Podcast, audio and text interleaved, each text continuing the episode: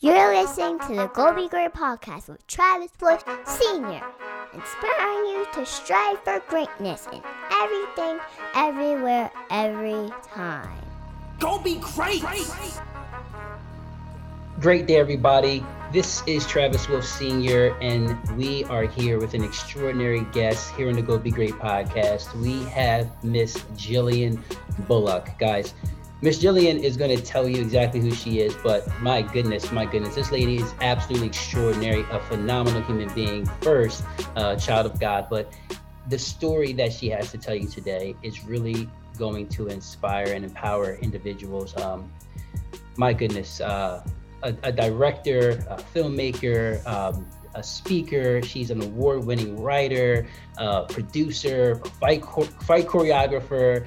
Um, just, I mean, those are just some of the titles uh, that Miss Jillian. Uh, my goodness. Most importantly, though, she's a survivor. She's an overcomer, and she's here to inspire and empower you today. Um, man, the accolades speak for themselves, but you're so much more than that, uh.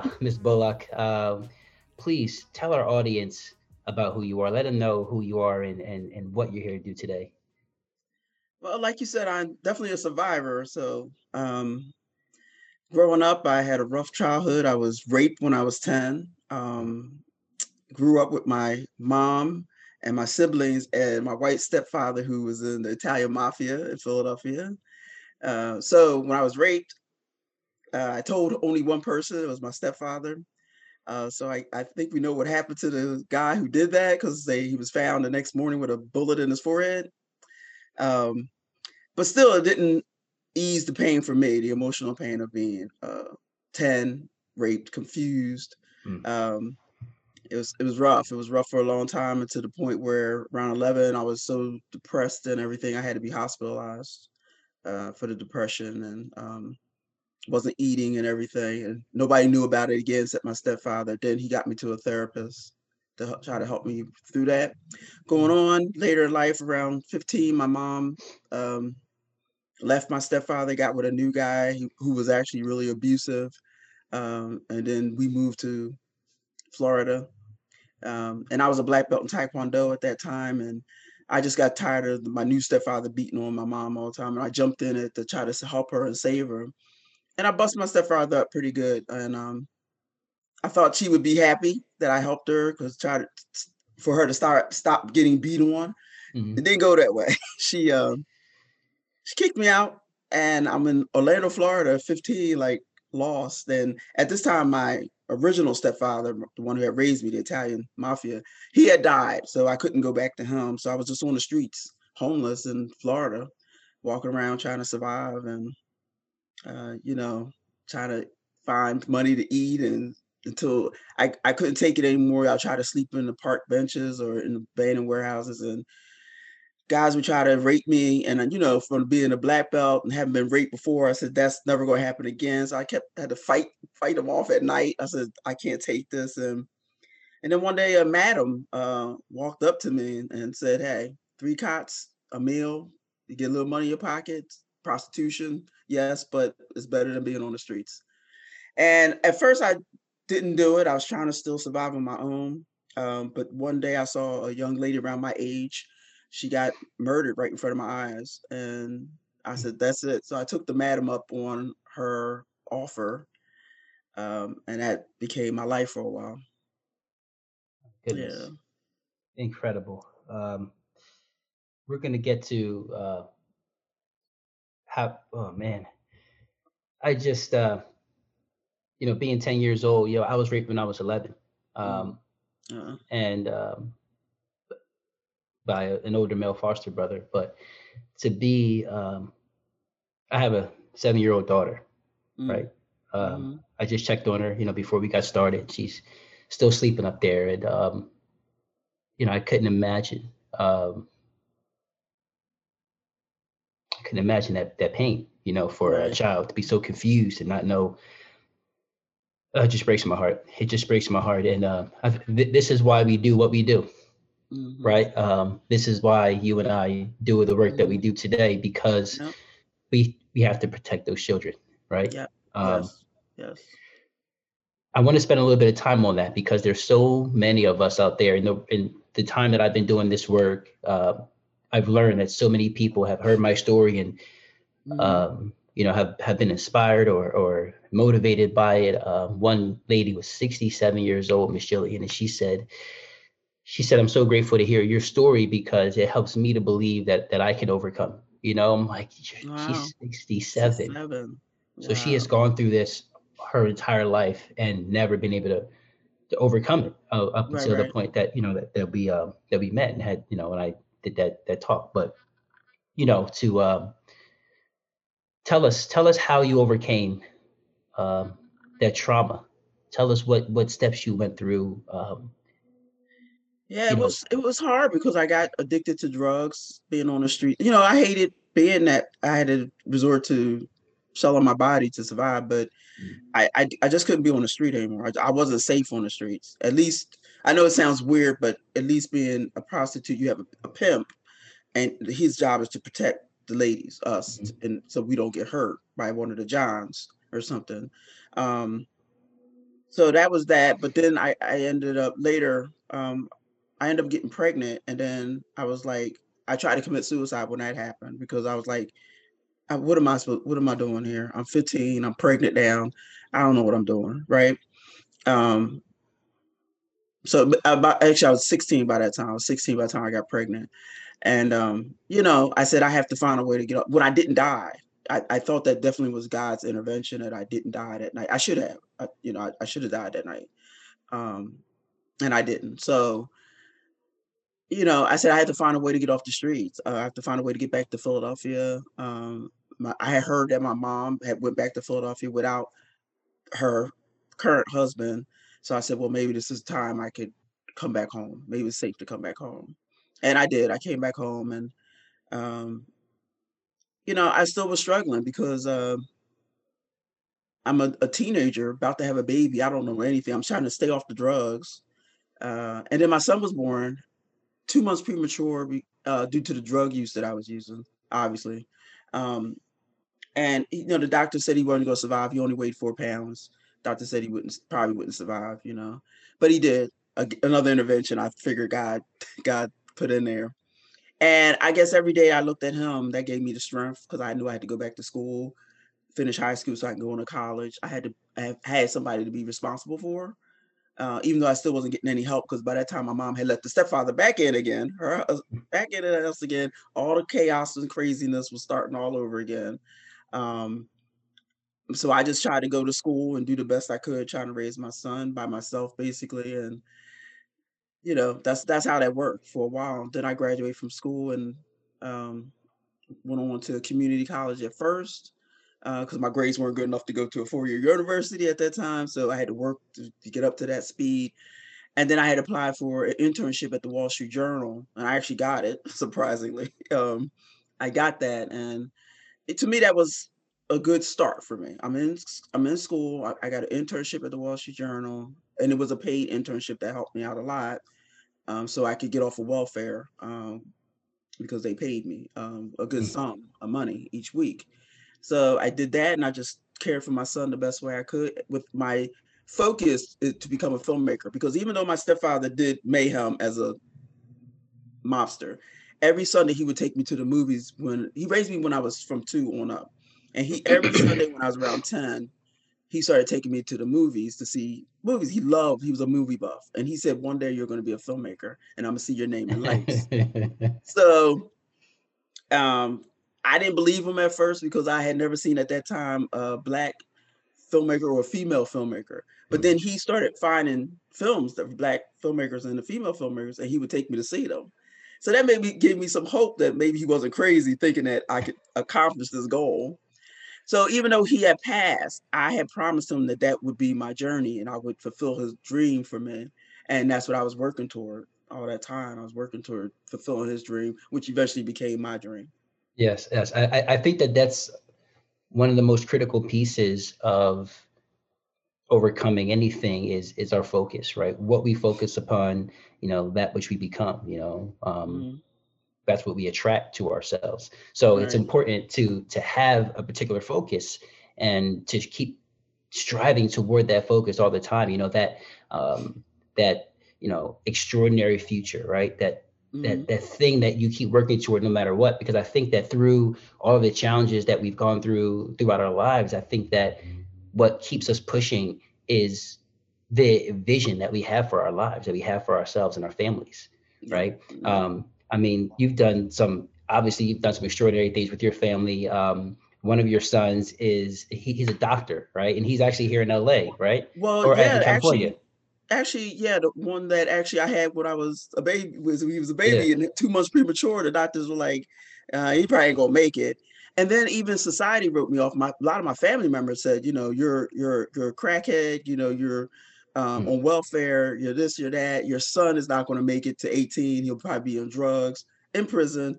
or have 50 babies by different mothers. Mm. They, they like wrote us off. It was like, wow. So I guess I was working hard to prove them wrong because I was like, we're not going to be a statistic. And then my son, so my son is like Dr. Clinton Bullock. He speaks five languages. He's a Fulbright scholar. You know, I'm like, we're I said, we're not going to be statistics. And he's, he's, I mean, I got three children. They're all doing amazingly well in their life, productive and all. I think it's a little extra with Clinton, my oldest, is because he wasn't supposed to survive. He, everybody wrote us off, and he's excelled to so many levels, and he is out there in LA. So, um, yeah, it's just I just had to prove people wrong, and uh, I did as a single parent. You know, they say, "Oh, you can't raise boys," and this and that. And I have two sons, and they were fine. I I did all the stuff that I a guy would have to do with them, I guess, even to the mm-hmm. point where I had to teach them about sex education and how to use condoms. I did it all because I said it's only me, and I want them to not have babies early. Don't want to get STDs, anything like that, and they never did. None, none of them. They did fine. So. I had, that is my greatest achievement. and, and, I think more importantly than proving the people wrong, you proved yourself right, right? That you mm-hmm were going to become this. You were going to keep your family safe. You were going to you know teach your children the way to go and you know help them to strive for for whatever greatness they want in their lives however they define it. And obviously they're extraordinary human beings so they definitely define greatness as something extraordinary. But um man can you tell us a little bit more uh, or uh, rather a little bit about some of the things that that you faced as far as like challenges coming through this entertainment industry. Um, being in the entertainment industry now, being a director and a filmmaker and an actor and a screenwriter and a screenwriting coach. Like, my gosh, the, the titles, there's like a slew of them. How how did you overcome some of the challenges that you faced along the way? What were some of those challenges and how did you overcome them? You know, to be honest, I I really didn't have challenges because I at the beginning, I said I was going to do things myself. I wasn't going to go ask for a handout. Mm. Um, I said I'm going to write it. I'm going to direct it. I'm a producer. I'm gonna find this money. I'm going to do it. The only thing that I'm gonna be honest, the only thing that did hold me back um, is that I wasn't in LA because a lot of times I had different people who wanted to rep me, represent me, and they're like, we can't do it. You're 3,000 miles away, and and unfortunately, that was my fear of going out there and um, just not thinking I was good enough at the time that I could make it among the big. I'm in a small pond. I, am like, I'm like um, known here in Philadelphia, mm-hmm. so I'm like you know the big dog here. But if I went to LA, I just had that fear um, that I would be in a small, you know, big fish, small pond, all that. You know, I, I just didn't. I wasn't sure. But now that's different now because um, I'm going to be shooting a film out there a few a couple few months called um 22. Mm. It's a uh, these two Hollywood producers contacted me after they saw my movie A Sense of Purpose Fighting for Our Lives. They contacted me and said they wanted me to direct their 5.5 million dollar film. I was like, I thought they were playing at first. I said they playing because they're white producers, and I was like they're playing with me. I, I really thought that, but they said after they saw my movie, they said they wanted someone, a female. First of all, they wanted a female to direct the movie. It's about war. Mm-hmm. It's about wartime. Um, a lot of war, but also coming home from war. And they had seen a sense of purpose, which deals with some of that stuff. Then they wanted a female, and then they said, "Oh my gosh, we we lucked up even more. We found a veteran." So they yeah. found. Yeah. So they were like, "Yeah." yeah. So we got on the Zoom call. I read the script, loved the script. Just had some some suggestions to make it more personal and more Im- impactful mm-hmm. and um, they were open to it, made the changes, and that's that. So I'm coming to Hollywood.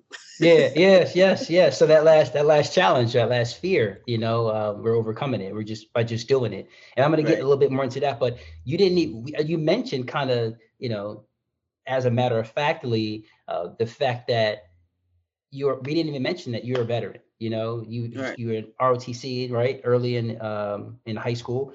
And then in college, uh, in college, college. rather ROTC in college, and and today you're a veteran you know? So not only do you have all these other accomplishments uh, but you're also a veteran. Um, you've also served this country. So when we talk about uh, the film that you made uh, that's on amazon guys you got to watch this film. Is on amazon prime. Please please please don't just watch this film comment. leave a comment on the film, right? That's so important because that helps with the ratings of the film. That helps, you know, it to get more views and, and things like that. Please comment on the film. Go on Amazon Prime and watch this film. It's a sense of purpose fighting for our lives. Truly an amazing film. Um, um, and Travis is going to be leaving a comment. I'm, I'm, leaving a comment. I promise you. I saw the movie already, and I didn't leave the comment yet. I'm going to watch it. I mean, I'm going to leave the comment right now today when I'm done with this video. We're done recording this, so you guys will see my comment. Look for mine, and then leave one for yourself as well. But my gosh, um, to see the film set in uh, a time where there's so much of this sexual assault in the military, right? And of course, in the military, we try to deny it, we try to pretend it doesn't exist, or we pretend yep. we don't see it.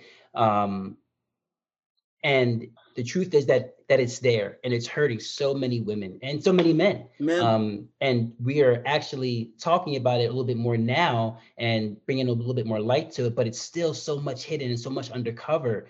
Your film attracts attention to that, brings awareness to that, and helps us to see that that actually. And we watch the denial of um, I forgot the gentleman's name in the film, um, but we John. Do you mean the lead actor John Cohen? Yes, yes. He so, played Captain Nixon in the film. Yes, yeah. we play, we watched Captain Nixon deny that this happened and deny even in you know one of the interviews they that he had.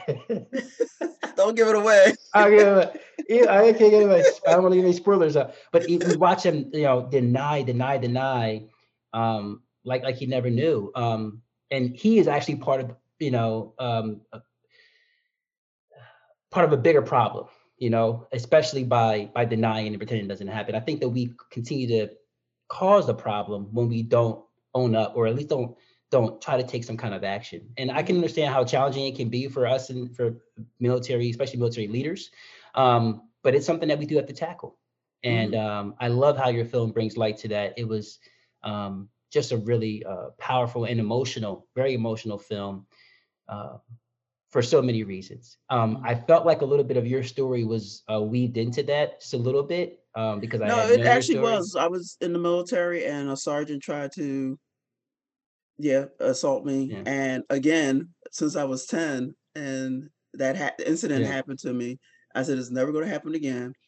And I kind of like busted the sergeant up a bit, and yeah. they they they they discharged me. They they oh. pulled my rank. They pulled my rank and put me back down to a private and they discharged me. Thank God it was an honorable discharge. It wasn't a dishonorable one because that would have really hurt me. Um, but I said, I don't care what happened to me. You, no one's ever going to violate me like that again.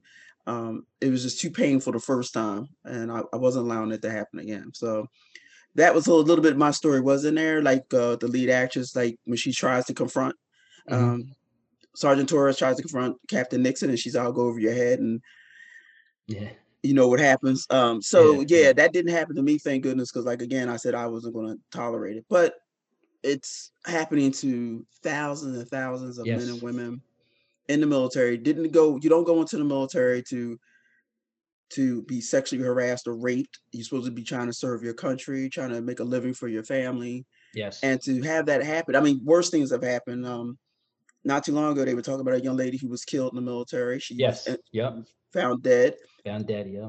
Found dead, and the reports are coming out that she was trying to report her superior had raped her, and she was trying to report it and everything. And they, I, I just got my rank taken away. She got her life taken away. Her life taken. So it's it's it's horrible. It's horrible.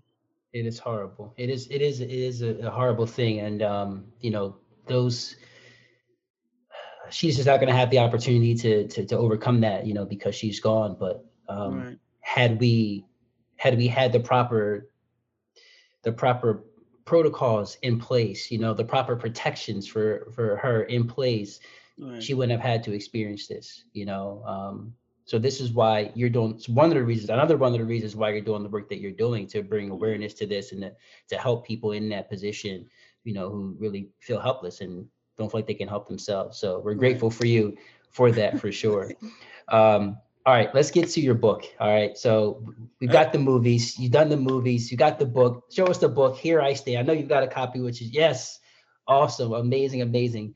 My goodness, um, not just a speaker, not just a speaker. We talk. About, I don't think you mentioned you're, you're a speaker. You've got um, uh, just my goodness, so many different titles. But you're a speaker, you're an author, um, you're a director, filmmaker, guys. In case you're just tuning in, this is Miss Jillian Bullock, guys. She is an extraordinary human being, man. A award-winning actor, filmmaker, director, screenwriter, screenwriting coach, um, producer, author, speaker, gosh, survivor, overcomer. Um, to go through uh, childhood rape at just 10 years old and then to to overcome the challenges that come with that not just that, but to be homeless, kicked out of her home, and she was very young, uh, beating up her her her one of her stepfathers for assaulting her mother. Her mother kicked her out. She's in the streets by herself, trying to figure it out. Ends up getting approached by a madam. Ends up getting into prostitution. Goes through all of that. Um, being you know being in that being you know ended up pregnant through all of that um, but today, having two amazing sons, being a director, soon to be a Hollywood director, she's going to be coming to LA soon. And we would love to have you here with us. She's got some amazing, amazing children who've grown up to be extraordinary human beings. Um, just, just, I just, I, I can't say enough about this woman. I'm so grateful to have her here on the on this interview with us. But I wanted to talk about how we talked about how you overcame all of you all of you gone through. We talked about the the you know being a uh, a director and filmmaker and all that stuff. Talked about the movies. Now let's talk about that book, right? What is it that you want us to get, your readers to get from that book? Well, you know, the, the book, you know, the book is really raw. It's not, I'm not pulling punches because that's my life. That's what mm-hmm. happened. Mm-hmm. Um, and it just tells my, from that time I was basically raped on up to when I got the internship for the Wall Street Journal and what goes into that. And, and it's very painful uh, to think about some of the stuff I went through when I read it. I had to read it through, but it was also very, you know, eye opening and, and helped me heal in a lot of ways because yes. after the book came out, I kept getting, I started getting letters um, when I used to write letters, but letters, emails, calls from people who said, basically, they, the, the questions were, how did you turn your life around and can you help me? Yeah, so a got, prisoner, right? A, a, male prisoner had wrote you. Yeah, a prisoner wrote me. He was getting ready to get out of prison, and he just didn't want to go back in. And he he get, asked me for some advice. I wrote him back. I did write him back. I don't know. I didn't keep up with him, so I don't know if he's doing okay. But, um, you know, I hope I helped him in some way to understand. That's the that's about the only thing that I hasn't happened to me. I'm going to prison, but you know, practically everything else has. So. I still could, you know, sympathize with the man um, and how he wanted to turn his life around. So then I, that's why I started getting to speaking and, and, and stuff like that because I said I can't touch uh, people one on one as as opposed to if I could touch a large audience or something mm-hmm. like that. So um, so that's what I started doing that. And you know, I'm just my thing is I'm just trying to tell my story on resilience and having faith and working hard and getting the help that you need. A lot of people don't, mm-hmm. especially in the black community, don't want to get you don't get the help. Help the therapy that they need, get the help that they need, but it's nothing wrong with uh getting the help that you need it, because you, you need it. You need the help. You need someone of a professional nature who can mm-hmm. come in with the tools to help you change your life and get, heal, trying to start healing. Absolutely, absolutely. There's like a negative stigma that comes along with, uh, especially in our community, that comes along with um, that therapy. You know, I I re- rejected it for the longest time. I resisted it when I was younger. I used to feel like when I walked in that office, that person was judging me and looking at me like another client or you know another some some other person to to work with who they've you know kind of met before. I'm like, you know, you don't know me, you don't know my story, you don't know who I am. Don't don't judge me. It was really hard going through that. And of course, I never told anybody about you know my abuse when I was younger because not only did I not you know think that they cared about me or think that they deserved to hear my story or deserve to try to help me. Um, it's weird, but I also couldn't over. I didn't know how to overcome or didn't know know how to talk about it because of the stigma that, that came along with it, you know, in our community. And I think that that was one of the things that was so important for me was in writing that book was getting that therapy. I feel like writing that book was. Did you feel that way? I heard you yeah. mention it was kind of therapeutic, yeah. right? Like yeah. writing your book, telling that story, finally getting it out there. Of course, you had to sit with it. it you know, it it wasn't easy for you. For me, it, it, caused a lot of challenges in my relationship. My my family, my wife especially, couldn't figure out why I had, had become like so aggressive and like angry and just like really short. Um, and they didn't know I was writing that story because I didn't I hadn't told anybody about it. So by Why, writing that, you told your wife. Your wife didn't I didn't even tell know? my wife, and that wow. was the, that was a hard thing for her um, because I never I never told her. I confided in one person, um, my, my my very best friend. I had told at the time, and um, I, I, didn't tell my wife, and because um, I didn't know how how how she would look at me or how she would judge me.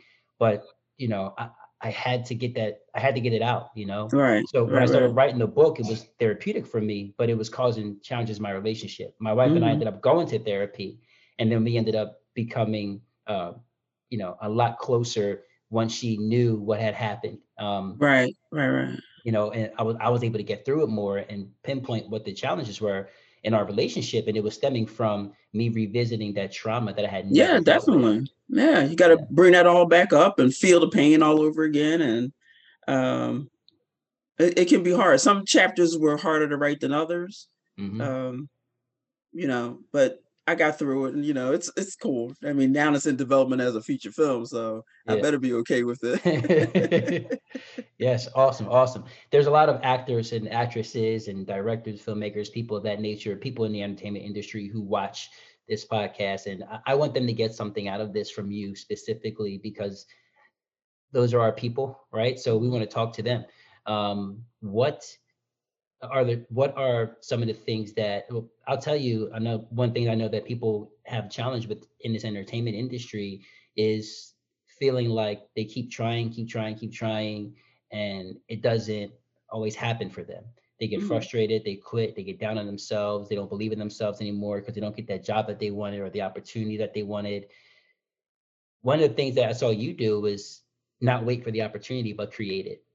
Yeah, definitely. Right. George Bernard Shaw said the people who get on in this world are the people who look for the circumstances that they want. And if they don't find them, they make them, right? They create the circumstance. You created the circumstances that you want by becoming a director, a filmmaker, becoming a writer, um, and a producer. So you got basically all the bases covered, and, and an actor, fight, and the fight choreographer, and a fight choreographer. so you don't have to hire anybody to do the stunts. Like That's right. You, I'm like, you, come on over here. I'll teach you how to yeah, do it. I'll teach you how to do it. so you created the circumstances that you wanted by putting yourself in position to do so. Can you talk a little bit uh, toward to that to um, creating those circumstances so we can stop getting so defeated in ourselves and continue to persevere through this uh, entertainment industry? Well, I, you know, I realized early on that if I wanted to make this my career, that I couldn't wait for someone to, especially being a black female. It's just, mm-hmm. it's hard. It's really hard.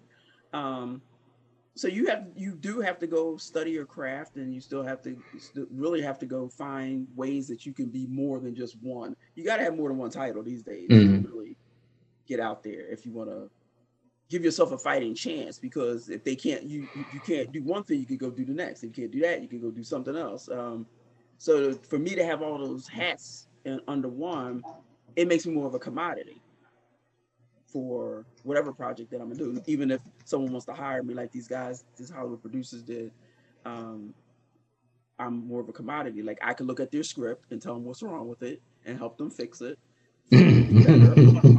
That's that. I'm going to direct. I'm not a producer on this, but I, I'm still doing stuff that helps. I'm helping them produce, even though I don't have that title. Mm-hmm. I'm telling them things that they need to know and do because they're new producers, so they really don't know. Um, and I don't mind doing it, even though I'm not getting that producer credit because I want the movie to be successful. And that's another thing. You you got to be, you know, willing to help others. You can't just say what's in it for me. Mm. Because if you act like what's in it for me, what's in it for me, you're not building the relationships that you need in the business. You're not networking properly. You're not coming being of, worth to others. Um, and that's what you need too. You need to have all that. So people say, she'll help me. She doesn't look for something in return. And that's pretty cool. You have you have to be that way in this business. Wow. Yeah, you get the, you're the full package when you do that. I love that. I love that. Absolutely. That was a that was a good that was a good word. Um, because I, I think that we kind of sometimes in this industry, I think you're you're kind of trained to come do your job and leave. You know, um, you're kind of trained to stay in your lane and do what you're supposed to do. When I'm on set, sometimes my kids get a little bit annoyed at me because I'm like, I see a cord that that's you know that I know somebody can trip over that's in the way. I know they have people who literally just deal with the cords, just the cords, and they are supposed to make sure that they're know not in the way so nobody trips. I have somebody that, that does that. But if I see out of place, you know, we're part of this project in whatever form, you know, my kids are on set or whatever, and something's out of place, I'm gonna I'm gonna help. If I see somebody looking like they're struggling, I'm gonna assist them. And my kids are like, Dad, you know, that's his job. You know, you have to let them do it. And in, in most respects, they're right. But at the same time, I'm surprised you do that on a SAG production. They they, they, they don't they, they don't like it. They don't, and that's why my son and my my daughters don't like when I get involved because you if you get hurt doing stuff like that, then they're liable. So a lot of things you're supposed to stay out the way. Um, but that's just kind of who I am. To I love to help other people, and if I see something that's not right, we are part of this project, and I want it to succeed. So I'm gonna, you know, help out any way I can. But most times when you're asking, you know, do you need help with something, they're always telling you no, they got it. You know, they kind of push you away because it is a SAG production. You're not supposed to be involved, but that's that's who I am, and that's helped me to build some great relationships. Just because I've tried sometimes, even though they they tell me no, you know, those people are grateful and they build we we build a connection, you know, because of that, because they see I'm willing to help. So that's really important. What you said is uh, relationships is big in this industry. So right. build making your yourself um, available to to help out in any way that you can that they'll allow you to than, to do more than what's your just your job than just your job yeah they they love that they definitely love that so that's definitely a good word um so we talked about your book we talked about the fact that you're a speaker you're an author you're a director a filmmaker uh acting uh actor just so many different things what is it right that miss jillian does outside of all of these different things. What do you love to do for fun? What is it that you do that makes you just that makes you happy? I work out. I do MMA and boxing, and kettlebells, training, and yoga.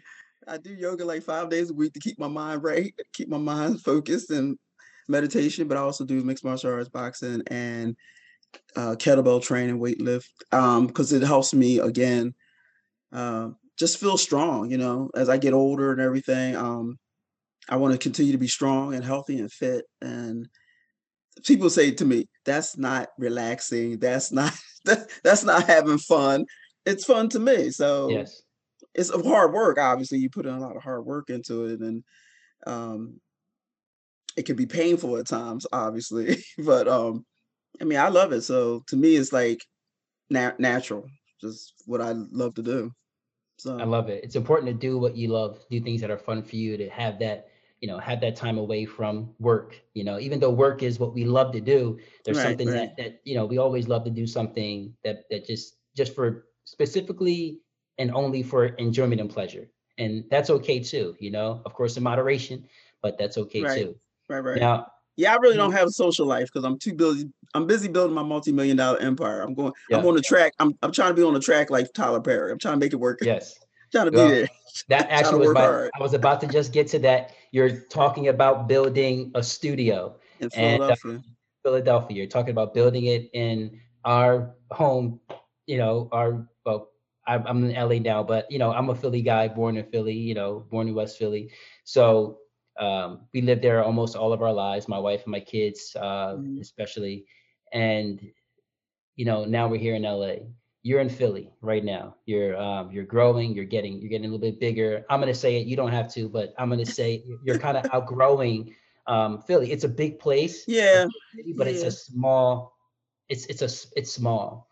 Um, no, I mean, I, I plan to move to. I, I mean, I'm a plan to move to LA for a while and then come back and build like Tyler did.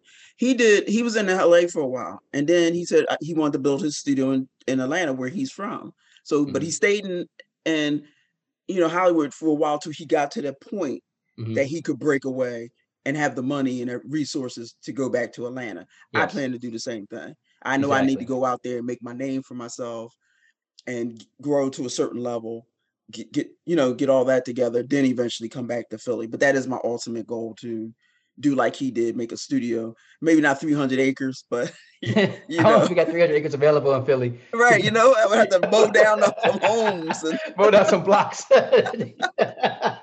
I don't think it's even that big of a space, but the thought the thought process is there Yeah, to um yeah, for sure. come back and and and do that studio eventually. Yeah. Yeah, and once you, I I know the name you're going to make for yourself here in LA. The city's going to Yeah. welcome you back and be, you know, willing to knock down a couple, uh, couple pieces of something to build you that, build you that studio. Yeah, I'm coming, man. I'm coming. Yeah, that's awesome. That's awesome. So you've got some, obviously, some amazing, amazing things going. And if there was one thing that you could tell, that you can tell the world, not just actors, directors, and people in entertainment industry, um, not just survivors um, or people who are trying to overcome, you know, the challenge of um, their past or whatever that is. But what is that one thing that you can tell everybody that that transcends whatever, you know, whatever endeavor you're a part of, whatever you know thing you're doing in your life? What is that thing that you know that's universal that can stick with everybody that you can tell the world today?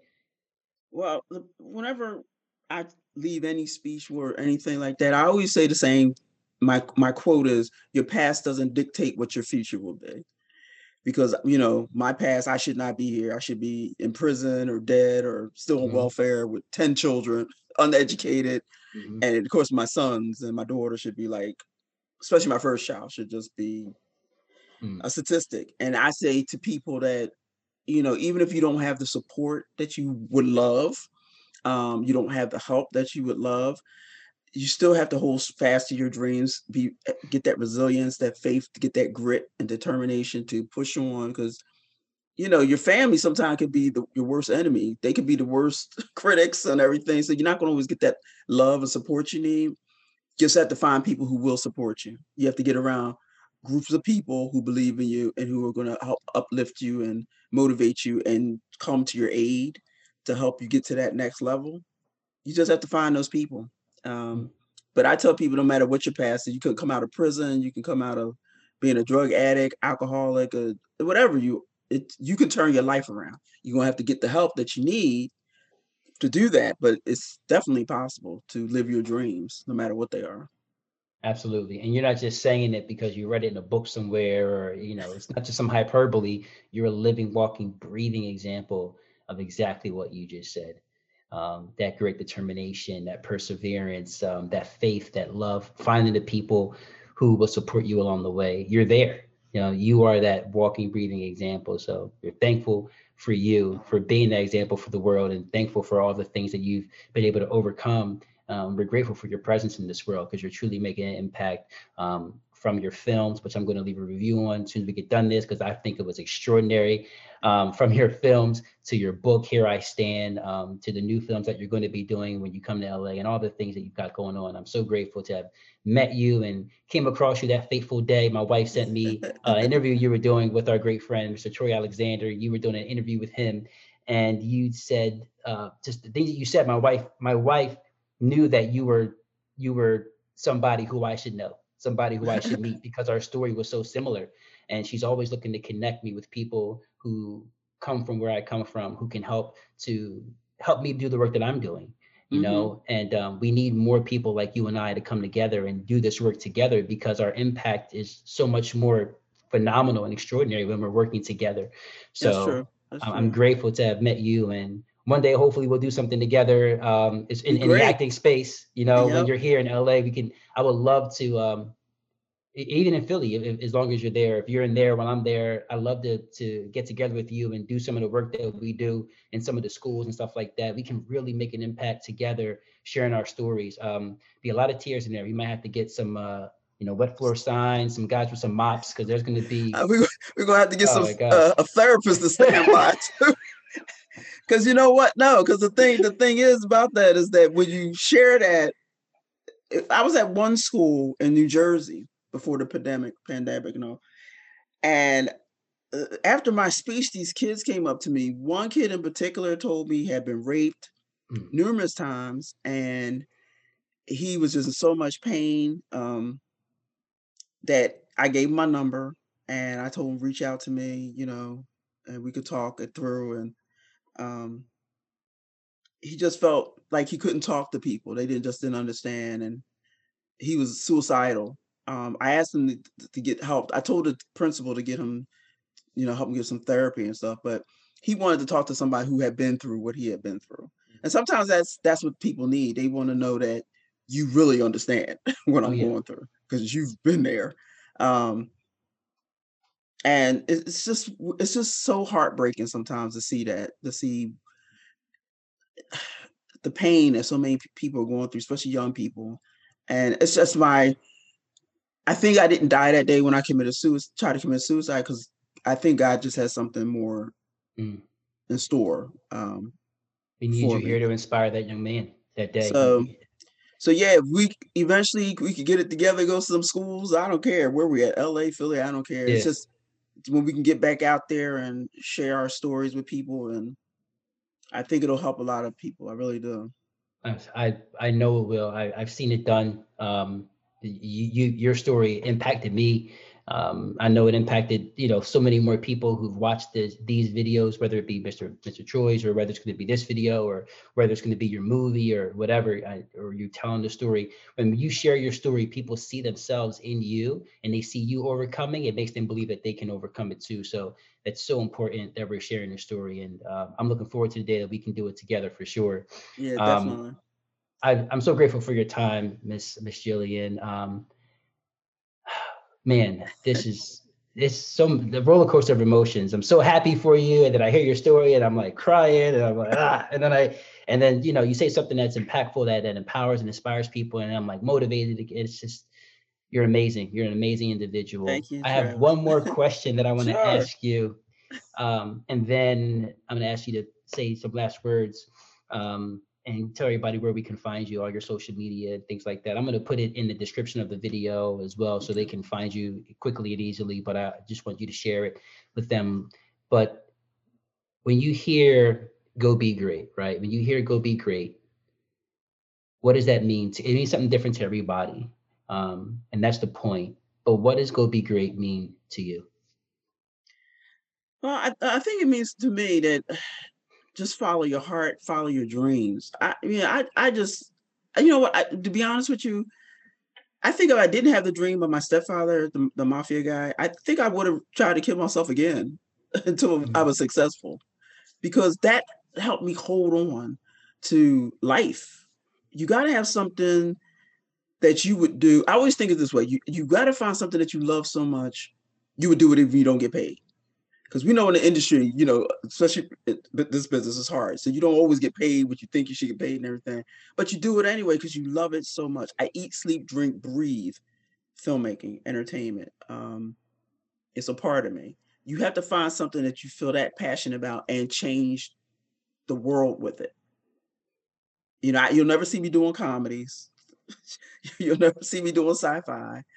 It's always going to be something that's impactful. I mean, it's going to be educational, entertaining, of course, and, and empowering. It has to be because I'm here to change That's the your- world. That's your motto, right? Empowerment, enter, empower, empowerment, education, Educational entertainment. entertainment. yeah. Because I'm here to do all that because you have to do entertainment. I'm not a doc. I don't make documentaries. Um, but I want to just change people's lives in some way. And if it's just through a two-hour movie or a TV show or a book or something, that's what I really believe I was put on this earth to do. Mhm. So hold on, find something that you love, that you would do it no matter if you don't get paid, and put your 120% into that every single day. Eventually it's gonna pay off. If I had quit, a lot of times I wanted to quit the industry because it is so hard. You know, I was raising three children, trying to go to school, trying to do work and all. I wanted to quit so many times. If I had done that, I wouldn't have got that call from Hollywood. Say it. Yes. I wouldn't have got it.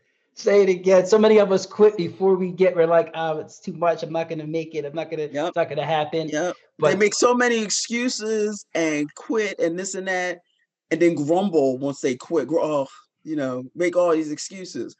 No, you quit. You quit. And that round the corner, coming next was the Hollywood producer calling to say, "Hey, I want the five point five million dollar person." I would have, if I quit, I would have never got. never that. got that call. Oh my gosh! Just you just can't quit people. It's just no matter how hard it is. You just can't quit. You can't quit. I love it. I absolutely quit. love it. Oh my gosh. I don't care how long it takes. I, I really don't care how long it takes. Because if you love it mm. like that, it won't seem that daunting. Mm. If it's something that you're drudging every day, you're like, uh, you, you won't do it. Like a lot you of people would, you know. But if you love it, you know, you're gonna continue to do it if you never get paid. You're just gonna keep doing it because you love it so much. But if you do the work right and you make the mm-hmm. right choices and you get around the right people and build relationships and people like those Hollywood producers had to have looked me up and saw, you know, people saying things about you. If mm-hmm. they see sound say negative things, negative things about you, they definitely don't want to deal with you. So everything has to be great. But that's be, you want to be that type of person anyway. you should want to be that type of person anyway. Absolutely. Um, so then it all comes together. Um, and it's just, I don't know, it's just you just can't quit. just can't quit.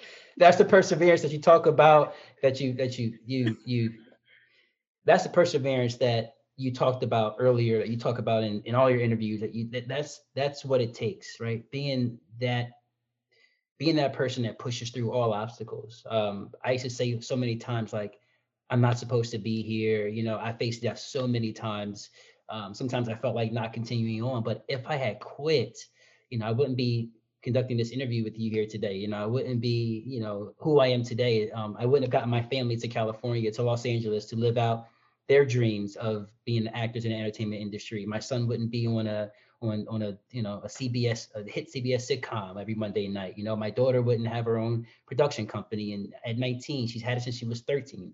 You know, to be a director and a filmmaker in this industry in LA is extraordinary. You know, my wife's yeah. working on her book. Like, had I quit, these things wouldn't have, have wouldn't have happened.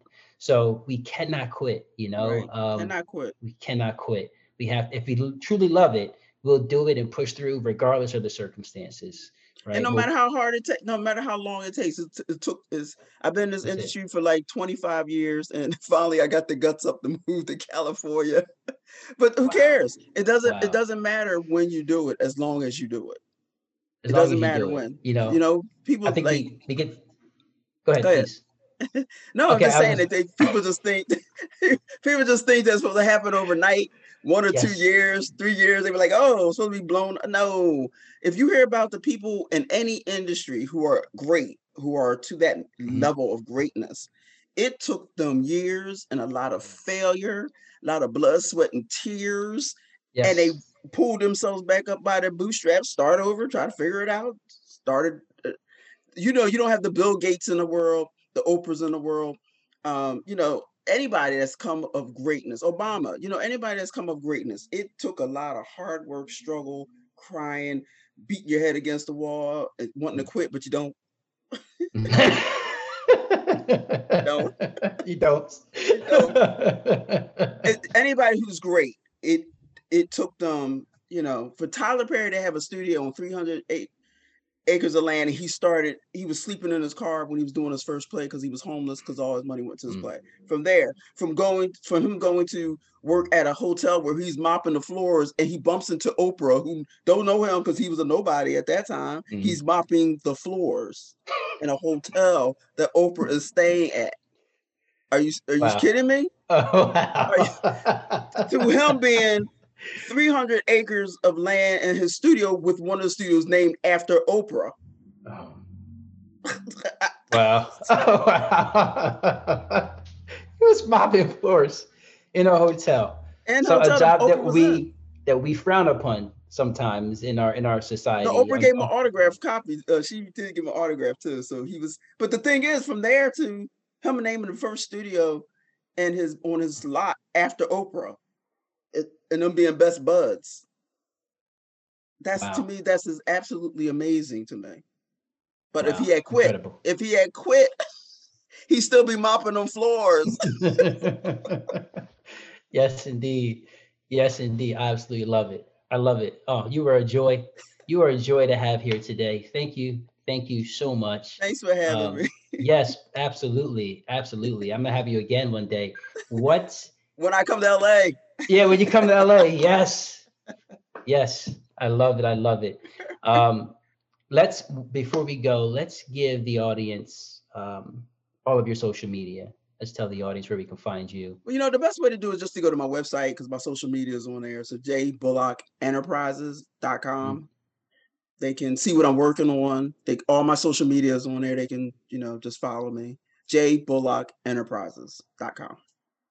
Awesome. Awesome. Guys, check her out. Please check her out. She's got some extraordinary work, extraordinary body of work. Check out the movie. Please check out the movie. It's on Amazon Prime. It is a sense of purpose, fighting for our lives. And when you watch it, leave a review. Look at mine, leave a review. Guys, right. Let me do. we leave a review and thank you so much for joining us guys continue to be amazing continue to be phenomenal and of course as always go be great